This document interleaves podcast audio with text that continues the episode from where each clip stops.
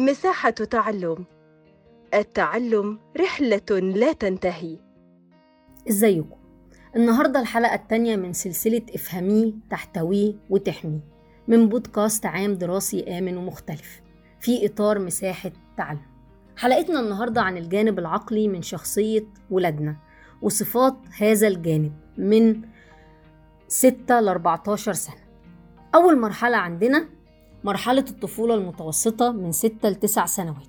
عقل الطفل بيتأثر تأثر شديد بالذهاب للمدرسة بتنمو المفاهيم بشكل واضح. إيه هي المفاهيم؟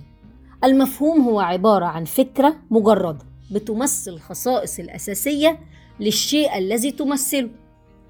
مثلا الفيلة مفهوم الأسود مفهوم.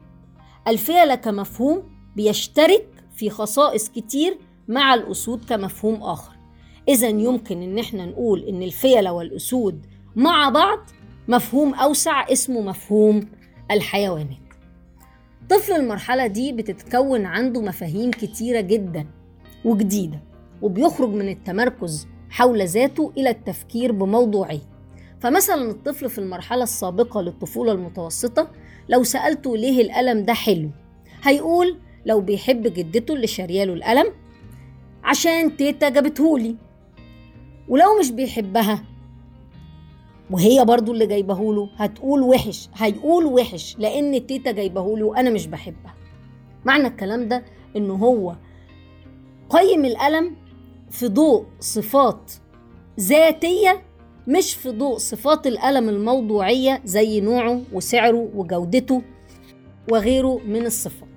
بتمر المرحلة دي وبيدخل الطفل في مرحلة الطفولة المتأخرة من 9 ل 12 بتزيد المفاهيم في عددها وفي تعقيدها وبتتحسن مهارات القراءة والكتابة بشكل واضح. بيقدر الطفل يفكر بشكل مجرد. يعني إيه الكلام ده؟ معنى الكلام ده إنه ممكن يفهم مفاهيم زي الموت والجمال وغيرها من المفاهيم الغير محسوسة. بمعنى إنها لا تدرك بالرؤية أو السمع أو الشم أو التذوق أو اللمس زي مفاهيم الحيوانات والماء والنباتات وغيرها. دي مفاهيم محسوسة لكن المفاهيم المجردة هي لا تدرج بالحواس. اللغة بتزيد جودتها ووضوحها التركيز بيزيد وبالتالي بيقدر يذاكر بشكل أفضل ومدد أطول. من المرحلة السابقة ذاكرة الطفل معتمدة على الفهم. فمثلا الطفل في المرحلة السابقة ممكن يحفظ أي حاجة بدون فهم لكن هنا بيبقى عاوز يفهم كل حاجة وده بيقول إنه من حقه نديله فرصة إنه يسأل وإننا نجاوب على كل أسئلته بوضوح ومصداقية وبساطة تتناسب مع قدراته العقلية. تمر المرحلة دي ونوصل للمراهقة المبكرة من 12 ل 14 سنة بتزيد سرعة التحصيل والقدرة على الفهم. القدرات اللغوية بتكون أكثر دقة ووضوح. التفكير بيبقى أكتر تجريد وموضوعية.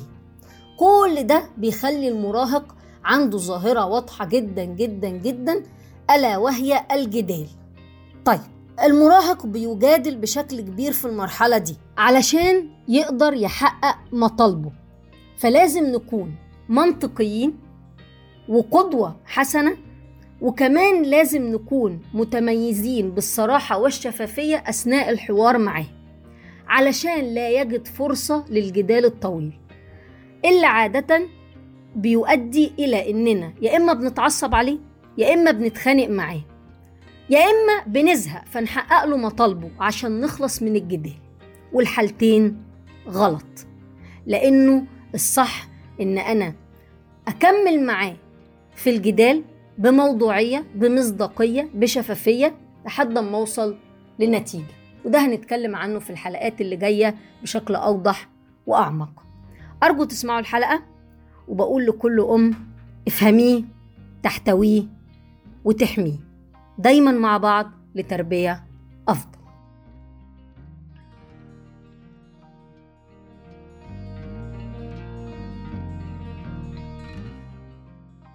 مساحة تعلم.